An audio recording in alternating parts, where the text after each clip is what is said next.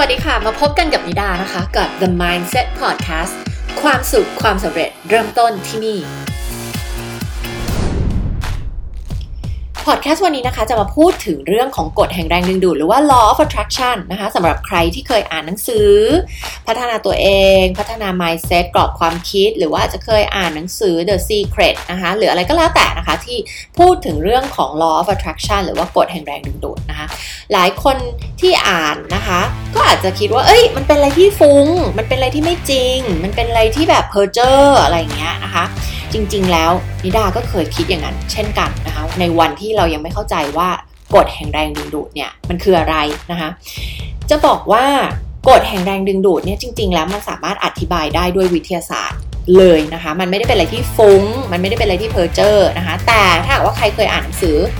The Secret เนี่ยเขาอาจจะอธิบายข้ามขั้นตอนไปนิดนึงนะคะ ก็เลยอาจจะทำให้เรารู้สึกว่ามันฟุ้ง หรือว่ามันแบบเพอร์เจอร์หรือว่ามันไม่อยู่กับความเป็นจริงนะ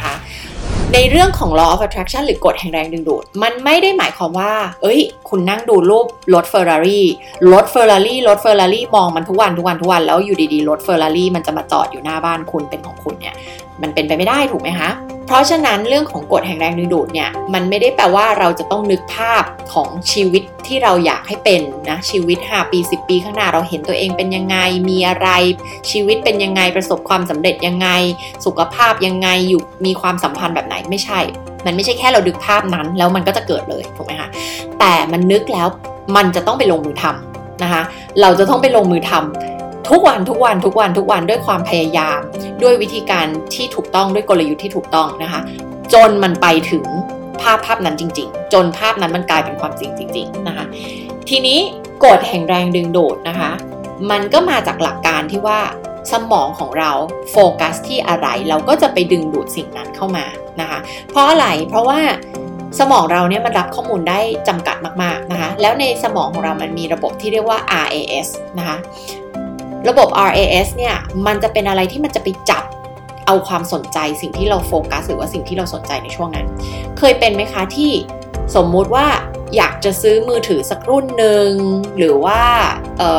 สมมุติช่วงนี้แบบอยากได้รถสีแดงนะสมมติช่วงนี้อยากได้รถสีแดง ขับออกไปตามท้องถนนอุ๊ยก็เห็นแต่รถสีแดงทำไมรถสีแดงเต็มไปหมดเลยทำไมเดี๋ยวนี้คนฮิตขับรถสีแดงหรอนะคะ บมาดูความจริง จริง ๆ แล้วรถสีแดงมันเพิ่มขึ้นหรือเปล่า มันไม่ได้เพิ่มขึ้นมันมีเท่าเดิมนะคะ แต่เพราะว่าคุณโฟกัสกับเรื่องของการอยากมีรถสีแดง สมองของคุณก็เลยไปโฟกัสที่รถสีแดง เวลาคุณเห็นรถสีแดงขับอยู่บนท้องถนนคุณก็จะหันไปเห็นมันทันที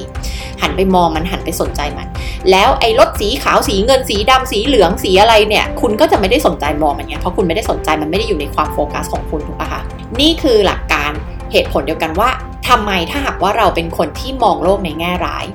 เราเป็นคนโฟกัสที่ปัญหา ตื่นเช้ามาให้ตายเหอะเราก็จะเห็นแต่ปัญหา ให้หงุดหงิดใจตลอดเวลาทั้งวัน ตื่นเช้ามาเราก็จะเห็นแต่อะไรที่ให้เราคิดลบตลอดเวลาทั้งวันนะคะ จริง ๆ แล้วมันแปลว่าวันนั้นมีแต่เรื่องแย่ๆเกิดขึ้นกับเราหรือเปล่า ไม่ใช่เลยนะคะ ทุกสิ่งทุกอย่างมันก็ดำเนินไปตามปกติของมัน แต่เพราะอะไรคะ เพราะเราเลือกที่จะโฟกัสกับอะไรลบๆ เราเลือกที่จะโฟกัสกับปัญหา เราเคยชินที่จะมองอะไรแบบนั้น เราเคยชินที่จะโฟกัสแบบนั้นสมองของเราหรือว่าระบบ RAS ของเราเนี่ย มันก็เลยไปจับมองหาแต่อะไรที่ผิด อะไรที่ไม่ work อะไรที่เป็นปัญหาอะไรที่สร้างความหงุดหงิดให้กับเราอะไรที่เป็นแง่ร้ายแง่ลบต่างๆ เราก็จะไปเอาสมองของเราระบบ RAS เนี่ยก็จะไปจับเห็นแต่สิ่งเหล่านี้นึกออกไหมคะในขณะเดียวกันถ้าเราลองสังเกต คนที่มองโลกในแง่ดีเราลองสังเกตสิคะ อะไรที่มันลบๆร้ายๆเป็นปัญหาเนี่ยเขามองไม่ค่อยเห็นหรอกเพราะว่าอะไร สมองเขามัวแต่ไปยุ่งมองหาอะไรคะสมองมัวแต่ไปมองหาอะไรคะ RAS ของเขามัวแต่ไปมองหาว่า เฮ้ย มีอะไรดีในชีวิตบ้าง ตื่นเช้ามาวันนี้มีอะไรดีบ้าง มีอะไรที่ฉันขอบคุณในชีวิตบ้าง มีอะไรที่มัน work ในชีวิตบ้าง ชีวิตฉันมันดียังไง ชีวิตฉันมันมีความสุขยังไงนะคะ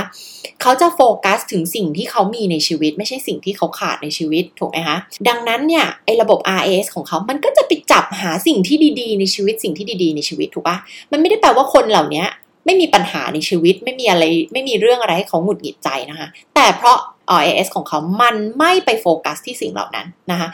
ดังนั้นนะคะ นี่คือหลักการกฎแห่งแรงดึงดูด ถ้าเรามองโลกในแง่ร้าย สมองเราก็จะไปดึงดูดไปมองหา แล้วก็มองเห็นแต่สิ่งที่เป็นแง่ร้าย สิ่งที่เป็นปัญหา สิ่งที่ทำให้เราหงุดหงิดใจ แล้วเราก็จะหงุดหงิดใจ เราก็จะแสดงพฤติกรรมหงุดหงิดโมโห ออกไปต่างๆ นานา แล้วทำไงคะ เพื่อนอยากคบกับเราไหมคะ คนเพื่อนร่วมงานอยากทำงานกับเราไหมคะ ก็ไม่อยากทำ เป็นไงคะ มันก็กลับมา confirm เราอีกครั้งหนึ่งว่าอะไร เห็นไหมเพื่อนก็ไม่อยากคบกับเรา เออ คนก็ไม่อยากคุยกับเรา เนี่ย ชีวิตมันแย่จริง เห็นไหมคะว่าไอความเชื่อของเรามันทำให้เราเนี่ยไป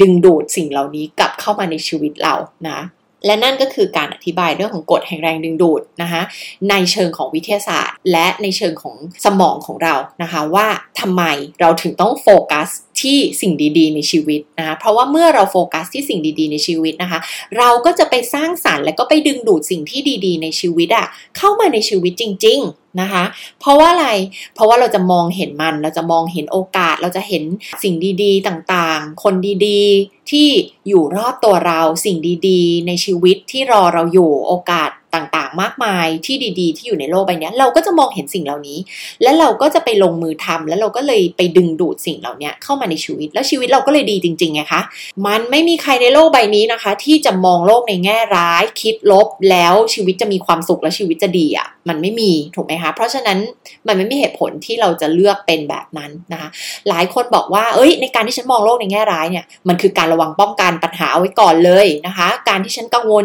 เยอะๆเนี่ยเพราะว่าเนี่ยเห็นไหมสุดท้ายฉันจะรู้ปัญหาก่อนคนอื่น แล้วฉันจะระวังฉันจะรู้วิธีการแก้ปัญหา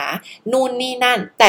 ลองกลับมาดูกันดีๆสิคะว่าหลายหลายครั้งที่เรากังวล ปัญหาต่างๆ ที่เราคิดขึ้นมาสารพัดสารเพเนี่ยนะคะ 90%มันไม่เกิดขึ้นจริงหรอกคะ่ะ หรือ 95%ด้วยซ้ำมันไม่เกิดขึ้นจริงหรอกคะ่ะ มันน้อยมากๆที่มันจะเกิดขึ้นจริง และคุณคิดดูสิว่าคุณสูญเสียพลังงานในการไปกังวล และก็ไปเครียดกับไอ้เรื่องพวกเนี้ยมากแค่ไหนนะคะ มากแค่ไหนลองนึกดูสิคะว่ามากแค่ไหนที่คุณสูญเสียพลังงานในการที่คุณต้องมีเรื่องหงุดหงิด แล้วคุณก็ไปนึกถึงไอ้เรื่องนี้ซ้ำๆวันละสามสิบรอบอะทุกครั้งที่คุณไปนึกถึงเรื่องเนี้ย คุณก็ต้องไปเครียด คุณก็ต้องหงุดหงิด แล้วคุณก็ต้องสูญเสียพลังงานไปกับเรื่องเรื่องนั้นอะทุกทุกครั้งที่คุณนึกถึงเรื่องเรื่องนั้นนะคะและถ้าวันหนึ่งคุณนึก 30 รอบ 50 รอบ 100 รอบ คุณลองคิดดูดิคะว่า ความเครียดที่มันพอกพูนขึ้นในชีวิตของคุณในความคิดของคุณมันจะมากแค่ไหน นะคะ แล้วนึกถึงคนอีกคนที่เขาไม่ได้ไปสนใจเรื่องความเอเรื่องหงุดหงิดใจเหล่านี้นะคะ แต่เขาไปนั่งโฟกัสกับเรื่องดีๆในชีวิตวันละ30 50 100 ครั้ง ชีวิตเขาก็จะเพิ่มพูนในเรื่องของความสุข ให้กับชีวิตเขาเหมือนกันถูกไหมคะจิตใจเขาก็จะเต็มไปด้วยเรื่องบวก ความเครียดก็จะไม่มีความหงุดหงิดใจก็จะไม่มี และเป็นที่รู้กันว่าความหงุดหงิดความเครียดเหล่านี้มันนำไปสู่โรคทางกายด้วยถูกไหมคะนำไปสู่โรคเยอะแยะมากมายเลยนะคะทำให้สุขภาพเราพังเกิดสารพัดโรคเลยนะคะ ดังนั้นในการที่เราจะมองโรคในแง่ร้าย มันไม่มีประโยชน์อะไรทั้งสิ้นเลยนะคะ และวันนี้นะคะก็เป็นพอดแคสต์ที่อยากจะมาอธิบายให้ทุกคนนะคะ เข้าใจในเรื่องของกฎแห่งแรงดึงดูดนะคะแล้วทีนี้ถ้าหากว่าเราอยากที่จะดึงดูดคนดีๆ เข้ามาในชีวิตละ่ะ เราจะต้องทำยังไงนะคะ เราต้องทำไง มันไม่มีอะไรที่ยากมากมายเลยค่ะ นอกจากการพัฒนาตัวเราเองนะคะ เราต้องพัฒนาตัวเองให้เราไปอยู่ในระดับ ที่เราสามารถที่จะดึงดูดคนดีๆ เข้ามาในชีวิตเราได้นะคะ เพราะจำไว้อย่างหนึ่งว่า แม้เราจะอยากไปคบกับคนที่เขาพัฒนาตัวเอง คนที่เขาดีกว่าเรา คนที่เขาเก่งกว่าเรา คนที่เขามีความสุขกว่าเราเนี่ย เราอาจจะอยากไปอยู่กับคนเหล่านี้ เพราะอะไรคะ เราอยากจะไปซึมซับความสุข อยากจะไปซึมซับการมองโลกในแง่ดี อยากจะไปซึมซับวิธีการคิดของเขา เราอยากเป็นแบบเขาจังเลย แต่สุดท้ายยังไงคะ เราลืมนึกไปว่าเขาอยากคบกับเราหรือเปล่า ถูกไหมคะ เอ้ย เขาอยากอยู่ใกล้เราหรือเปล่า เขาอยากมีคนแบบเราในชีวิตของเขาหรือเปล่า ถูกไหมคะ ดังนั้นนะคะ คนที่แตกต่างกันก็ย่อมอยู่ด้วยกันไม่ได้เหมือนน้ำกับน้ำมันมันมันผักออกจากกันอะนะคะ ในคำว่าแตกต่างเราหมายถึงว่า คนที่สมมุติเป็นคนมองโลกในแง่ร้าย กับคนที่มองโลกในแง่ดี คนที่มีความสุขกับคนที่ไม่มีความสุขอย่างเงี้ย มันจะอยู่ด้วยกันแล้วมันจะผลักกันออกตลอดเวลาทะเลาะกันตลอดมีปัญหากันตลอด เพราะว่าอะไรคะมันมาจากกรอบความคิดที่คนละแบบกันสุดขั้วกันคนละแบบเลยถูกไหมคะคนที่เขามีความสุขอะ คนที่เขามองโลกในแง่ดีอะคนที่เขามี mindset ที่ดีเขาก็อยากอยู่กับคนที่เหมือนกันถูกไหมคะ ดังนั้นในการที่เราอยากจะดึงดูดคนเหล่านี้เข้ามาในชีวิตเรา มันมีแค่ทางเดียวเท่านั้นก็คือเราต้องไปเป็นคนแบบเดียวกับเขานะคะ ดังนั้นคำถามคือไม่ใช่ว่าเราจะทำไงให้เราไปอยู่กับเขาได้ แต่เราจะต้องเป็นคนแบบไหน เราต้องพัฒนาตัวเองไปเป็นคนแบบไหน เราถึงจะไปอยู่กับคนที่เป็นแบบนั้นได้นะ